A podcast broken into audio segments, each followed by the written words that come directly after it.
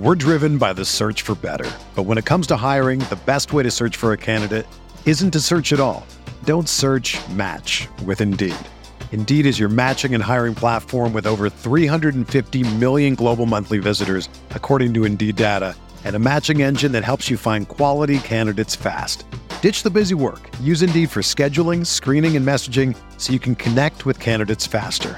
Leveraging over 140 million qualifications and preferences every day, Indeed's matching engine is constantly learning from your preferences. So the more you use Indeed, the better it gets. Join more than 3.5 million businesses worldwide that use Indeed to hire great talent fast. And listeners of this show will get a $75 sponsored job credit to get your jobs more visibility at Indeed.com/Blue Wire. Just go to Indeed.com/Blue Wire right now and support our show by saying that you heard about Indeed on this podcast. That's Indeed.com/Blue Wire. Terms and conditions apply. Need to hire? You need Indeed.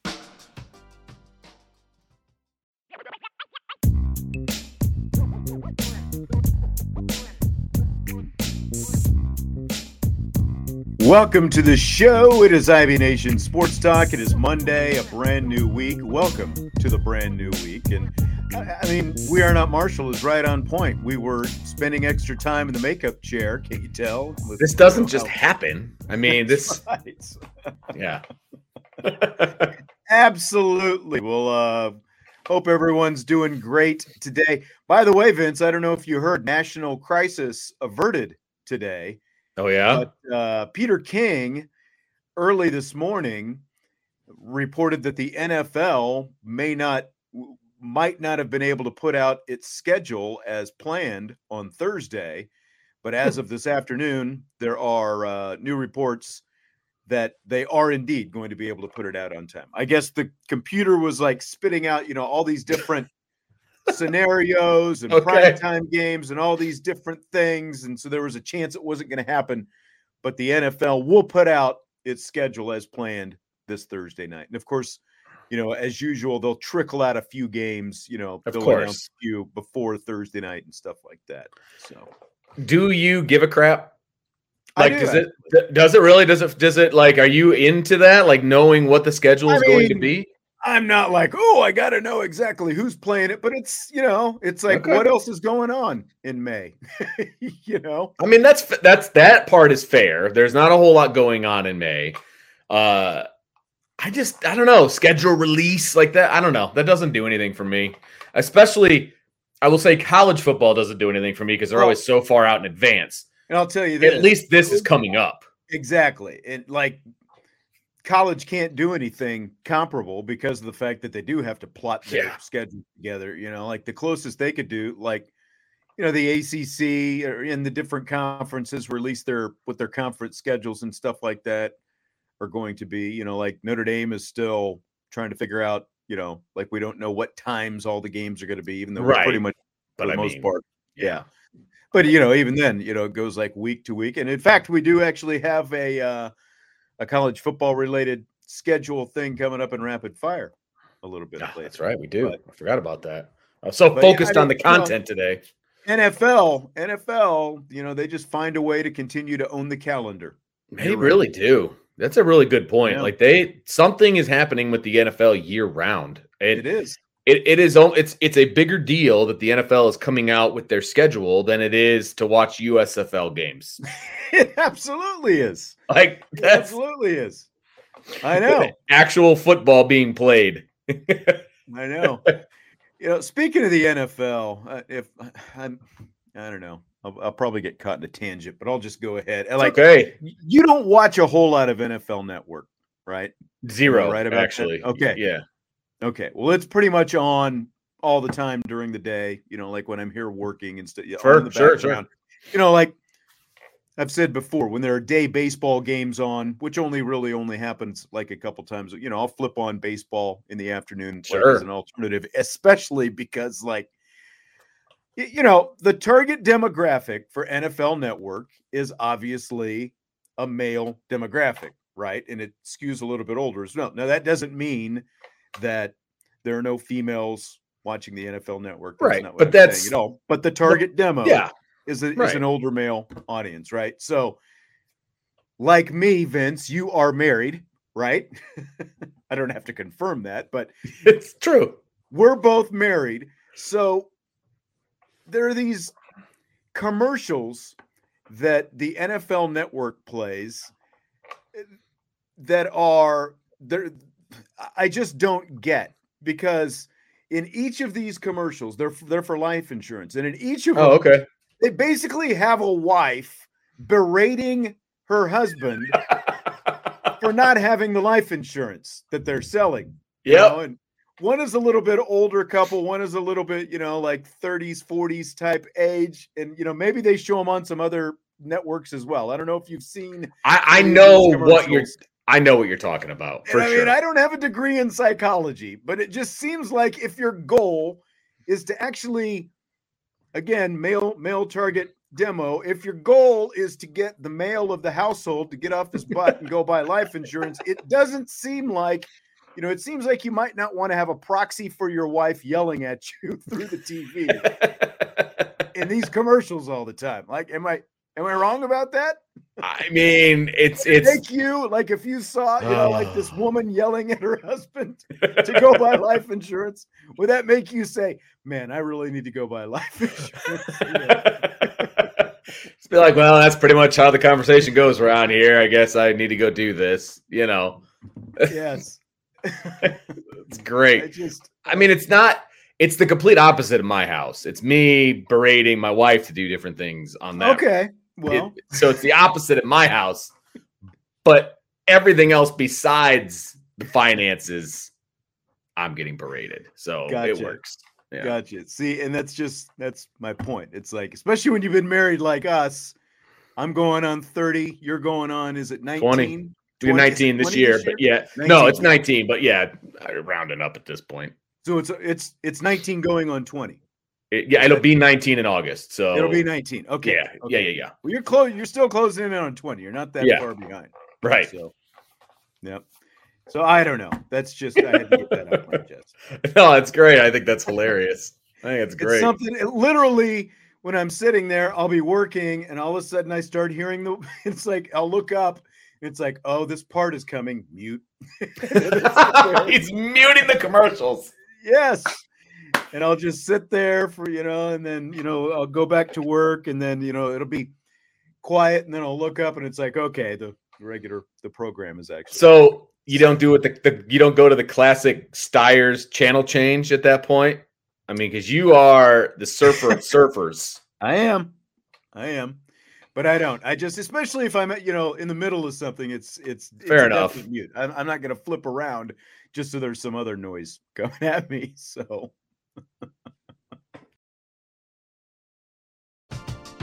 We're driven by the search for better, but when it comes to hiring, the best way to search for a candidate isn't to search at all. Don't search, match with Indeed. Indeed is your matching and hiring platform with over 350 million global monthly visitors, according to Indeed data, and a matching engine that helps you find quality candidates fast. Ditch the busy work. Use Indeed for scheduling, screening, and messaging so you can connect with candidates faster. Leveraging over 140 million qualifications and preferences every day, Indeed's matching engine is constantly learning from your preferences, so the more you use Indeed, the better it gets. Join more than 3.5 million businesses worldwide that use Indeed to hire great talent fast. And listeners of this show will get a $75 sponsored job credit to get your jobs more visibility at Indeed.com/Blue Wire. Just go to Indeed.com/Blue Wire right now and support our show by saying that you heard about Indeed on this podcast. That's Indeed.com/Blue Wire. Terms and conditions apply. Need to hire? You need Indeed. Whether you're a world-class athlete or a podcaster like me, we all understand the importance of mental and physical well-being and proper recovery for top-notch performance. That's why I'm excited that Unified Healing is sponsoring podcasts on the Blue Wire Network. Unified Healing is a new and super innovative global network of wellness centers powered by Energy Enhancement System, or EE System. If you haven't heard of the EE System yet, then you'll want to listen up. This technology promotes wellness, deep relaxation, purification, and rejuvenation. Wherever you are across the globe, access to a center is easy and affordable. Interested in experiencing the EE System technology for yourself? Go to unifiedhealing.com/Blue Wire to learn more and find a center near you. That's Unified, UNIFYD, healing.com/Blue Wire. No material or testimonials on the Unified Healing website are intended to be viewed as medical advice or a substitute for professional medical advice, diagnosis, or treatment. Always seek the advice of your physician or other qualified healthcare provider with any questions you may have regarding a medical condition or treatment and before undertaking a new healthcare regimen, including EE system. I was just going to say, We Are Marshall says, I love all these commercials. For the modern audience, his dad is always the dumbass in every commercial. That's exactly right. It's not wrong. So not wrong. Do we need to watch TV to feel like dumbass even more? You know, like, I feel like that on a daily basis. Come on. Make me feel good about myself, you know? Yeah, pretty much right. All right. Well, hit the like button if you would, if you feel like it, I guess, at this point. Just go ahead and do it. Of course, subscribe, rate, and review. We've actually got some Notre Dame football to talk about today. And this is a topic, what we're talking about today, the offensive and defensive numbers we'd be happy with / we need to see from Notre Dame this season. Oh, okay. So, well, I mean, yeah. So that I'm not gonna like change the whole thing around it. What did you prepare for? I prepared for what I thought they would actually happen. Oh, which you're just predicting numbers. I predicted numbers, but I can very easily, adjust. You know what I'm saying? Like because I had to really kind of dig into what were the national leaders and where things were, and that's some kind of the research that I did. Was who the way I was looking at this is. Like with an eye toward being in the college football playoff. Sure. What are the numbers need to be? That's fair. Yeah. And obviously knowing that Sam Hartman is there, so I didn't necessarily predict numbers as much as like this is where it needs to be. Okay. So it sounds like we did two different things, but I think that's okay. We'll be along the same lines by the time it's all. No, we'll be good. We'll be good. This will be fun. Right. So just kind of for some background, there are 5 key statistical categories that are most predictive of overall success. Like when it comes to making it to the college football playoff, being a national championship contender, rushing offense, pass efficiency offense, run defense, total defense, and turnover margin. And I think what's funny though is like, you kind of have to acknowledge that TCU was an outlier last year. Like when you look at where they were, they had a couple statistics, like passing offense, they were 39th, rushing offense, they were 31st, but they were 95th in total defense, 97th in passing yards allowed, 79th in rushing defense. Like you talk about outliers, like many teams have ever made it to the playoff looking like that. Right. Yeah. So, you've got to be able to have some semblance of a defense, and they didn't. Yeah.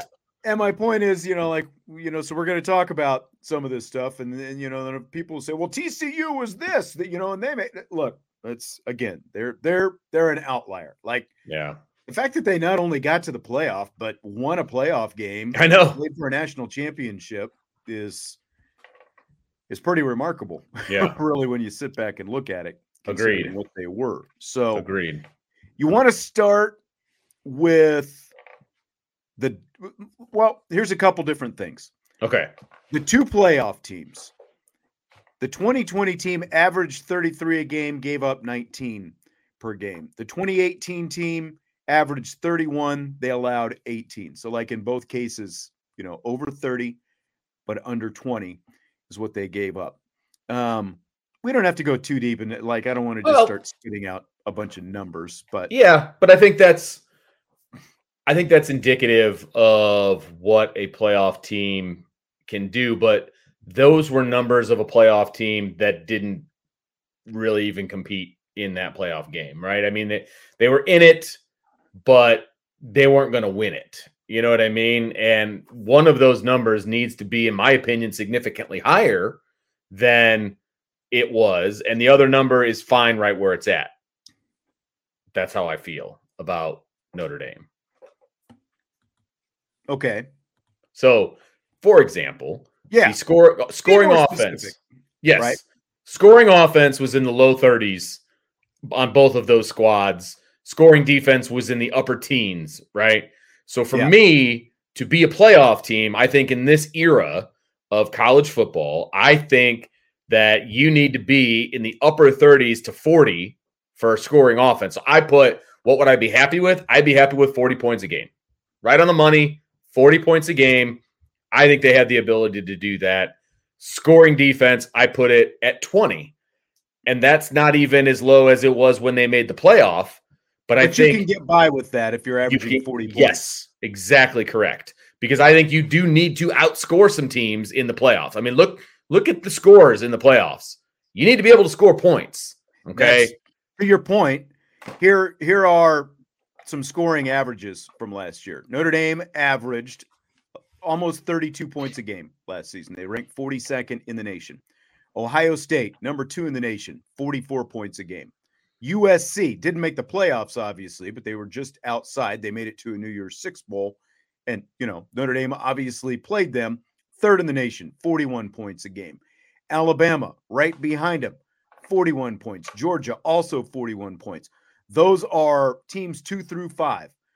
Ohio State, USC, Alabama, and Georgia. Michigan was number 6 at 40 points a game, which is really, you know, again, you can talk about their schedule and who they're playing in the Big Ten and all that different stuff. But the bottom line is their schedule was not that much softer than Notre Dame's, you know, like the balance of the schedule. I think Notre Dame played higher quality. Sure. You know, at the, like they're, you know, their top end. Their basically. Top end was better than the top end of what Michigan. Yeah, I mean, they both played Ohio State, obviously. Yeah, and you know, Michigan didn't have to play USC, but Michigan number 6 with 40 points a game. TCU, you know, again, you know, we can talk about their defense and stuff like that all we want, but they were 9th in scoring, right, at 39 points a game. So I agree. Like if Notre Dame is in that 39 to 41 point range, that's really where you need to be. Like we've talked about this before. Like we grew up with the old defense wins championship, right? But that's not it in college football. Now you've got to have the offense if you're going to win, if you're going to get into the playoff and win championships ultimately. So they've got to be right around 40 points a game. I think I saw a quote from Nick Saban not that long ago. And I know he's still the best college football coach in history. So I do listen to what he has to say when he's talking about the actual game itself. And he said, you know, back when I first started at Alabama, if you had the number 1 defense, you had a great chance of winning the national championship. Now you need an offense that's going to be able to outscore because the good defenses aren't going to be able to stop the good offenses. Mm-hmm. And so that's why he changed the way they do things. That's why the offense now at Alabama is scoring a bunch of points. The defense isn't the number 1 team in the nation anymore, but they're good enough, right? And so he's spot on, right? And Brian and I have talked about this a bunch when we used to do shows together all the time. It's defense will get you to the championship or to the Final Four. Offense will get you to the championship, right? You need to score points. And Notre Dame just hasn't had a team that can do both. They just haven't. And exactly. And mostly it's putting the ball in the end zone. Bottom line. Yeah. And that's why you have to be more proficient. That's why, and prolific, really. And that's why you have to have more playmakers on the offensive side of the ball. And guess what? Look at recruiting there the last couple cycles. Bingo. You know? Yes. Bingo. And it helps to have a trigger man that's not afraid to put the ball down the field. So Exactly. So we're both in agreement there. You got to be right around at least 40 points in that 40-point ballpark, you know, give or take. That'll put you around the top 10, I think. I think is enough. I really do. I do think that's enough. If you have, you know, if you're scoring less than 20, or if you're giving up less than 3 touchdowns, but you're scoring 40, you got a pretty good shot of making some waves in the playoff, no doubt. Mm-hmm. Anthony, thanks for the super chat. He says, total offense, top 15, total defense, top 20. And I think that's pretty. I mean, I think that's pretty solid. I mean, I don't disagree with that. I would love to have a top 10 offense. If I'm being honest, I would love to have a top 10 offense. You know, what is that? You know, if we're just looking at last year, let me pull this up here. So a top 10 offense last year for total offense. Let's see here. There we go. Total offense. So top 10 was like 484 yards a game. So that's a decent number of yards, obviously. Scoring offense, that puts you at, what, 38.8 points a game. Mm-hmm. So I would like to see top 10, you know, and that's obviously just going off of last year. If they could be top 10, then I think you really got something cooking. Well, look, here's what really kind of got me, because, again, like rushing offense is more predictive of championship caliber success than passing offense. It's pass efficiency offense that is actually more important. But again, like you look at Michigan, not known for their passing by any means, but they ended up sixth in the nation, scoring 40 points a game. The rushing offense was fifth. They averaged 238 rushing yards per game. Notre Dame was number 35, respectable at 189 per game. But Michigan, number 83 in overall passing yards, but number 23 in passing efficiency. So, you know, again, the pass efficiency number traditionally is more important than the passing yards. But like Notre Dame was, for example, 98th in passing yards per game last year. They were actually, again, respectable at number 32 in pass efficiency, which is kind of surprising when you consider what things look like at times last year. Right? Yeah, no doubt. Yeah. No doubt. But, you know, again, like we talk, you know, is it going to be pass heavy? Is it going to be run heavy? Is it going to be, you know, some kind of balance? Really, all that matters is you have a good enough rushing attack to give you some balance. And as long as you're not turning the ball over, you know, you're completing, you know, more passes than you're not, your pass efficiency numbers are good. That's really, and that's, I think both of those things lead to the scoring offense ultimately. Right. If you can be top, you know, right around top 15, top 20 in both, then that's, you're going to score some points. You're going to score a lot of points. And that's the thing. I could really care less how Notre Dame gets to those point totals. It really doesn't matter to me whether it's a dominant run game, whether it's a dominant pass game, whether it's balanced attack. I don't personally care. Now, if we start breaking it down and we start talking about matchups and, you know, all of those things, I care a little bit more about what the offense is doing and how they're doing it. But at the end of the day, if they're able to average 40 points a game, I don't care. I really don't care, because that's the be all end all for me. It's kind of like a means to an end. I don't care how you get there, but you need to get there. And with this team, if they can get to 40 points a game, they're going to be pretty dangerous when it comes to the playoffs.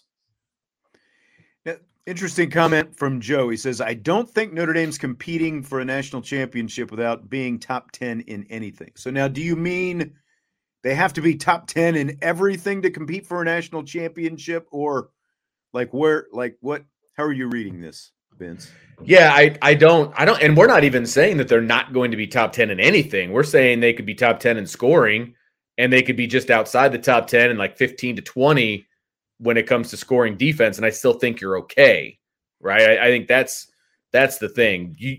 He's right. You need to be really good at something if you're going to be a national champion. I mean, I completely agree with Joe on that one, because if you're not, good teams are going to find a way to exploit your weaknesses. Right. And that's what happened with TCU, right? I mean, eventually their defense got exploited in the championship game. Obviously, Michigan couldn't do it, but it did happen eventually, right? So good teams are going to exploit your weaknesses.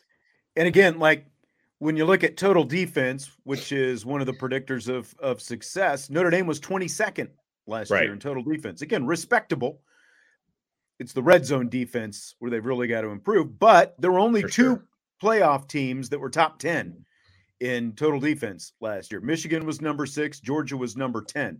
Michigan got knocked out in the first round by a better offensive team, you know? And again, like that comes to, okay, Michigan, you know, I mean, look, that game could have gone either way. Both teams were scoring a lot of points, you know, but my point is only two of the four were top 10. So you don't necessarily have to be top 10, especially if you're scoring 40 points a game, which all of those teams were. Every team that was in the playoff, with the exception of TCU, which was averaging 39, the other three were all averaging 40 or better. That's splitting hairs. I mean, you know, that's splitting hairs. Might as well be 40. Yeah, exactly. Right. Yep. So did you have any other points you wanted to make on the offensive side of the ball then? Yeah, I mean, a little bit more about the defense. Yeah, so I mean, I predicted, I guess, you know, the rush offense, what I would want to see, the pass offense, you know, I did break it down. You know, I would be happy. And look, I think like Notre Dame averaged about 189 yards or so a game on the ground last year. I think they can do a little bit better than that this year. Honestly, if they're at 200 a game, I think that's fine. I really do.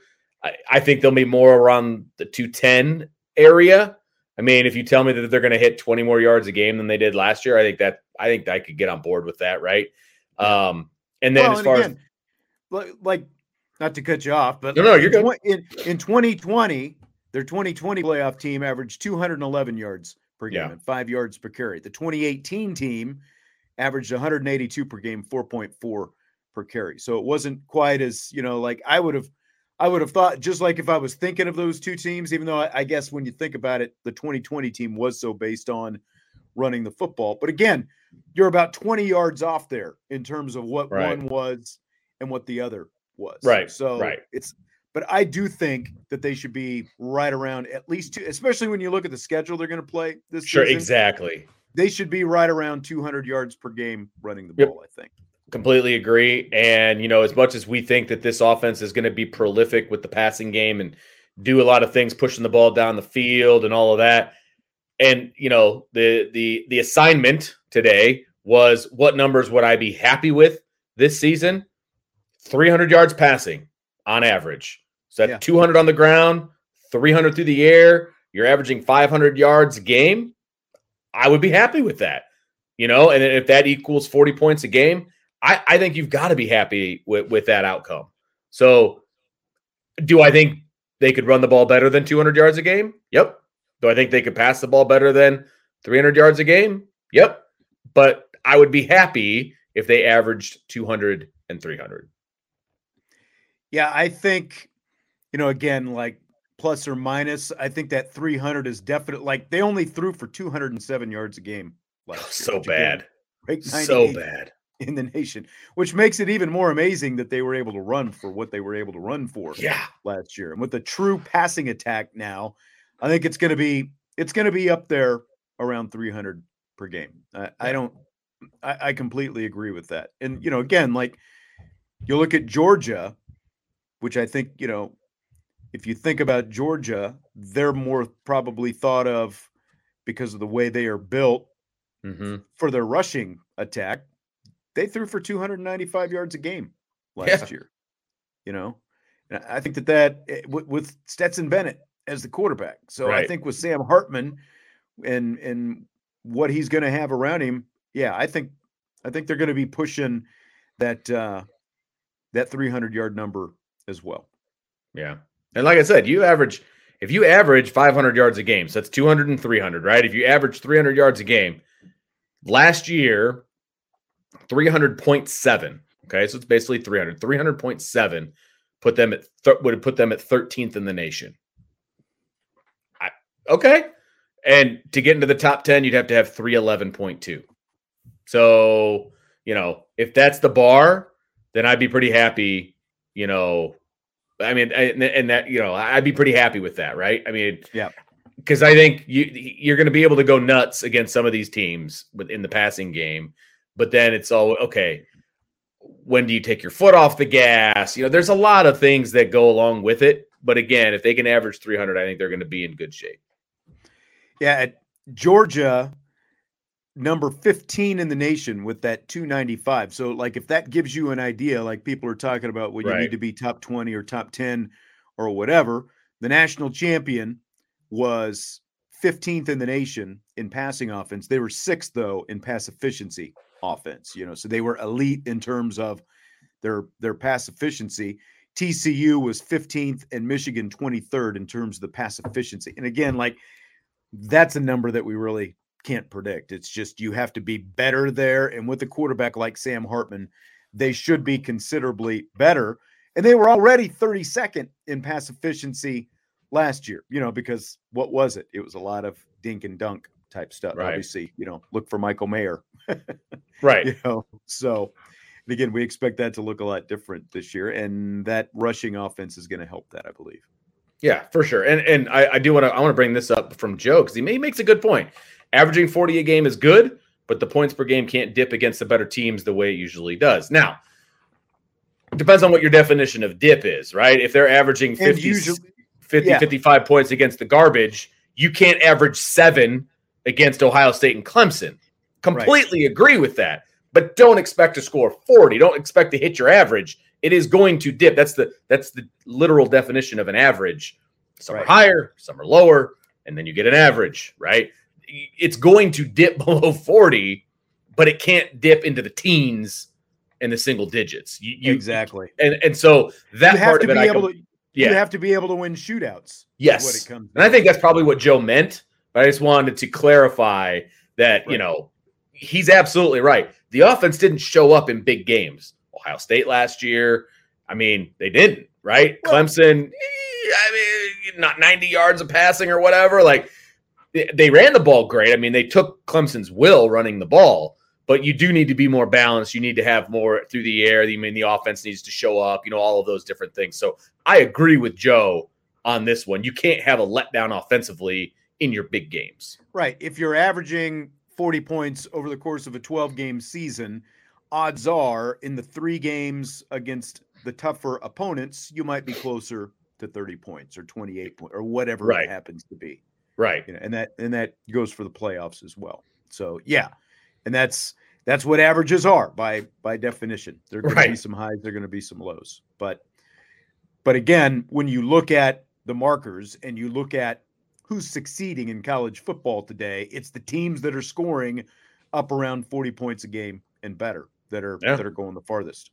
Yep. And that's why Notre Dame has to be there if they want to be a true, not just get to the playoffs, but win in the playoffs after they get there type team. Absolutely. So what about the defense? This was harder, to be honest with you, because for me, like there's parts of the defense I'm bullish on, right? Like the secondary. I think the secondary is going to be good. And I know there's question marks at safety, but at the end of the day, I feel good about the secondary for Notre Dame, right?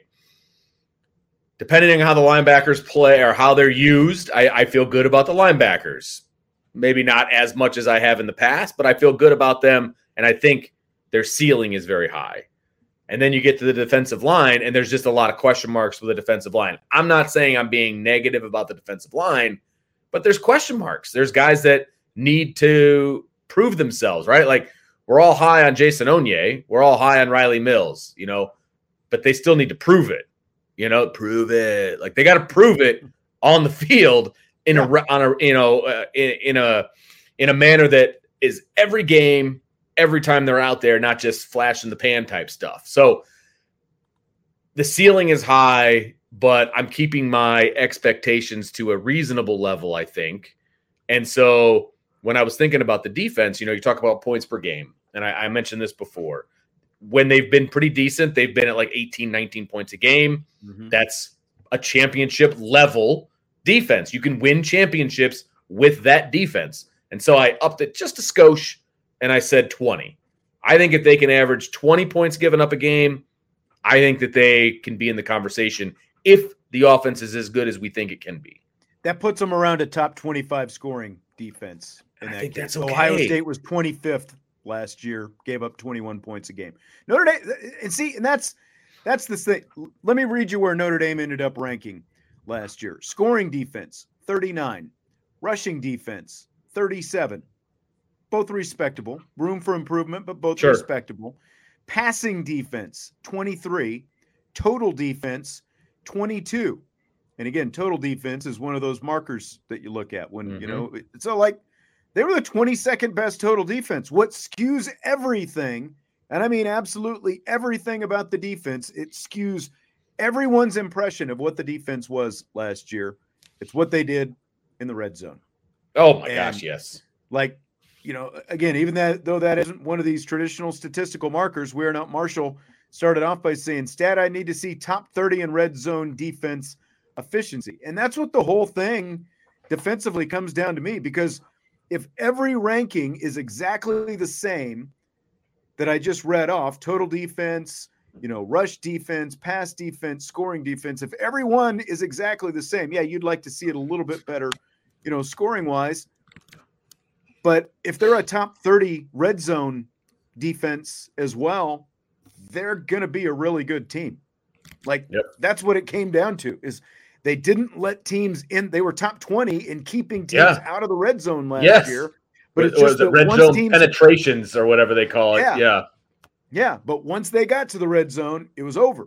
And that's where they – that's to me the most important thing for this defense. I think everything else is there. Now, you know, again, there's some concerns with, you know, some new players like you talked about, front end, back end, and all that stuff. But the whole thing boils down to that for me. Can they keep – can they keep teams – can they at least hold them to field goals and not give up 27 touchdowns in, once teams get to the red zone last year? That's the number they gave up.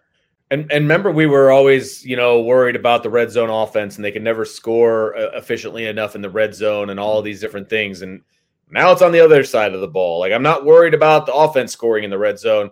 I'm worried about the defense giving up scores in the red zone. And if we're being honest, they can only get better. Like, they can't get worse. There was, like, very few opportunities the teams had in the red zone where they didn't score. Like, I think it was seriously like one or two. I can't, it was a ridiculous number. Like, they have to be better in the red zone, force field goals, get a couple turnovers, you know, whatever. And remember, this team was starved for turnovers early on in the season. Remember that? Like, it was, they couldn't buy a turnover, right? That's where, you know, they're going to have to step up. They're going to have to, because I don't think this is a bad defense.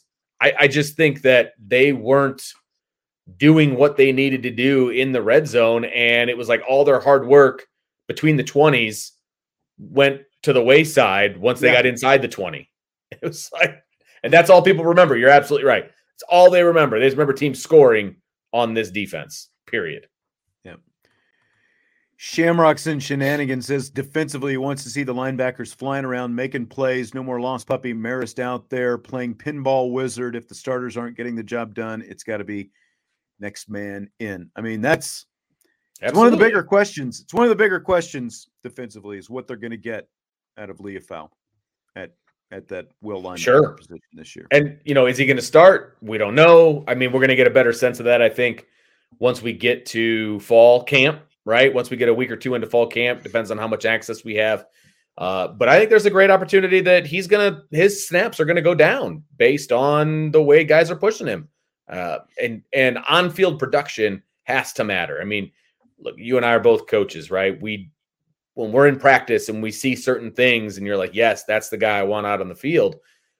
And that's how you start things off. But eventually you have to be realistic with what is actually occurring on the field of play during a game. Because there are some guys that are frustrating as all get out in practice. You're like, why do you keep making these mistakes? And then you put them in a game and they make no mistakes. And they're just gamers. When the lights go on, they're just gamers.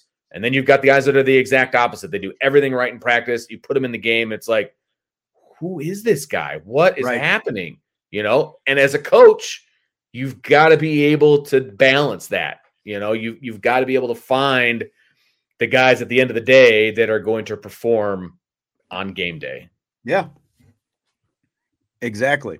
Couldn't have said it any better. And that's, you know, again, when you look at what they were defensively last year, I think that maybe some of the, you know, across the board, could there have been better linebacker play? Yeah, but it's that will linebacker spot for the last couple of years, you know, like going back to when Leo Fowl and Shane Simon were splitting reps a couple of years ago, that's continued to be one of the bigger questions that this team has, because they got virtually nothing out of those guys 2 years ago, right? Going on three, I guess, you know, that year before Maris' injury. And, you know, it's amazing that, like, when you look at the tackle leaders on this team, Leo Fowl is still up there, because, like, it reminds me a little bit of watching Jalen Smith in the NFL. Like, the guy still makes tackles, but there are no difference making, you know, right, destructive type tackles. They all tend to be at the line of scrimmage or 5 yards beyond the line of scrimmage. Like, none where you're really blowing things up and diagnosing quickly, and, you know, those kind of things. That's what they need out of that position. Another day is here, and you're ready for it. What to wear? Check. Breakfast, lunch, and dinner? Check. Planning for what's next and how to save for it? That's where Bank of America can help. For your financial to-dos, Bank of America has experts ready to help get you closer to your goals. Get started at one of our local financial centers or 24/7 in our mobile banking app. Find a location near you at bankofamerica.com/talktous. What would you like the power to do? Mobile banking requires downloading the app and is only available for select devices. Message and data rates may apply. Bank of America N.A., member FDIC. When you need mealtime inspiration, it's worth shopping Kroger, where you'll find over 30,000 mouthwatering choices that excite your inner foodie. And no matter what tasty choice you make, you'll enjoy our everyday low prices, plus extra ways to save, like digital coupons worth over $600 each week. You can also save up to $1 off per gallon at the pump with fuel points. More savings and more inspiring flavors make shopping Kroger worth it every time. Kroger, fresh for everyone. Fuel restrictions apply. Absolutely. And I think there's guys in that room that can do that. It just depends on, can they do that in a game, and will they get the opportunity to do that in the game? I still think that's a legitimate question, and I agree with everybody in the chat. You know, if there isn't progress from, you know, guys that have been out there, then they need to continue to look to see what else is out there, because I think the gap has been closed with a lot of these guys. Like, before, they were all true freshmen. Like, mm-hmm. I get it. You don't necessarily want to throw them into the fire. I get it, especially at a position that is so linebacker heavy in this defense. I get it. Those guys have closed the gap. Like, it's time to see what we got. It's time to see what we got. Yeah. And we started to see more of that during the spring. The question is, are we going to see a continuation of that? I would think that, you know, again, I think that overall, just another year in the defense has helped out everyone for the most part, but yes, it's I think that competition is going to be good. The competition from those young guys, everything that we got to see from them. So right. I think it's good. Yep. I think it's going to push them all. I do too. And I think it's made the defense better, and that's what you want. Right. So yeah. I'm excited. Now, sacks. This is a tough quick one. Before we wrap things up. So they had 38 sacks last year. Yeah. They were tied with Alabama for 16th in the nation. Like, when I looked that up today, I was like, no. And I didn't realize that before today either. I had to double check that a couple times. Yes. I was shocked when I saw 38 sacks. It just didn't feel like they had 38 sacks to me, John. I don't know what it is. And when they were on the front page of the stat site that I was like, I was like, really? You know, like, I knew, you know, Foskey had a good year from a stat standpoint, but I just didn't realize they had 38. I really didn't. Yeah, I know. So, you know, to me, like, I think they might not quite hit that number, but, you know, again, like, if they're between 33 and 40, you know, even if there's a little bit of a drop off, sure, I think you can still take that, but I think they're going to be right around that number. Again, if maybe not a little bit more. Like, I mean, just look at all the blitzes that we saw in the spring. So that would be where I would put them at. I think I'm going to put them right around that 38 number once again.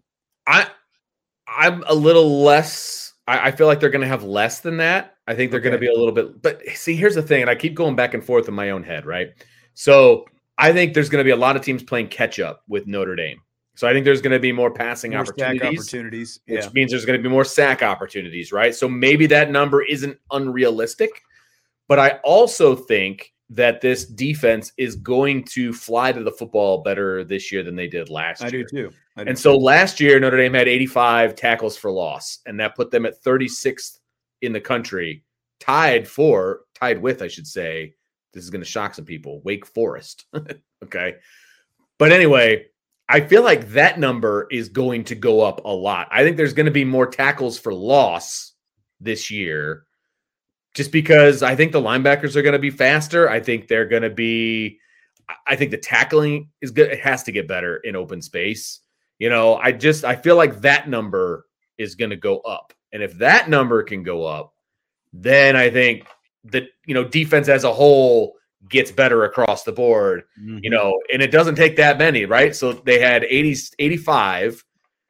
Let's say they have 10 more. That puts them at 95. That puts them in the top 10. Just like that. Yeah.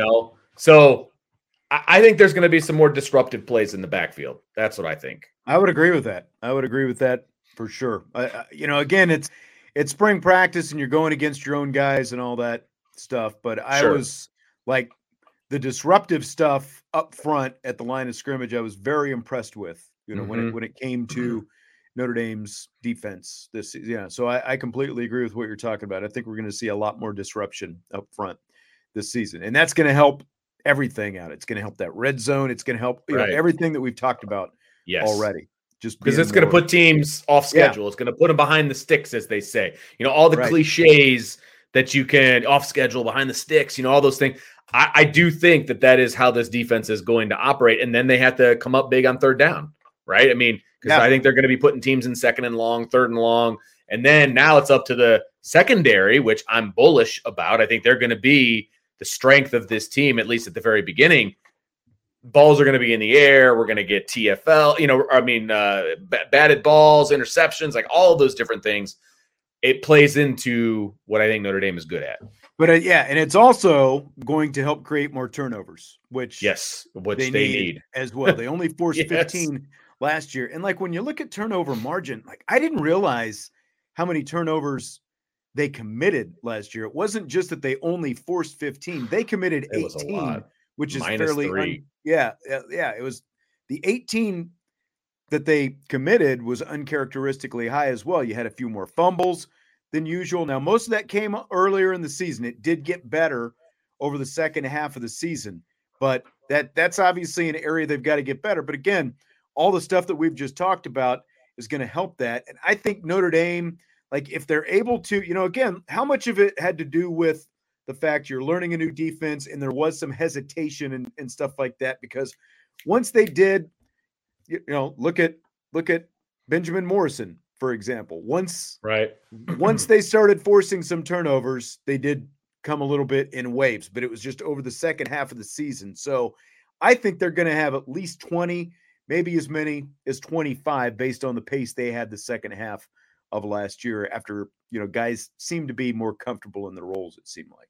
Yeah, absolutely. I think that's why we saw guys flying around a little bit more, being able to use their athleticism, because when you're not thinking about it, it just allows you to move faster. That's bottom line, right?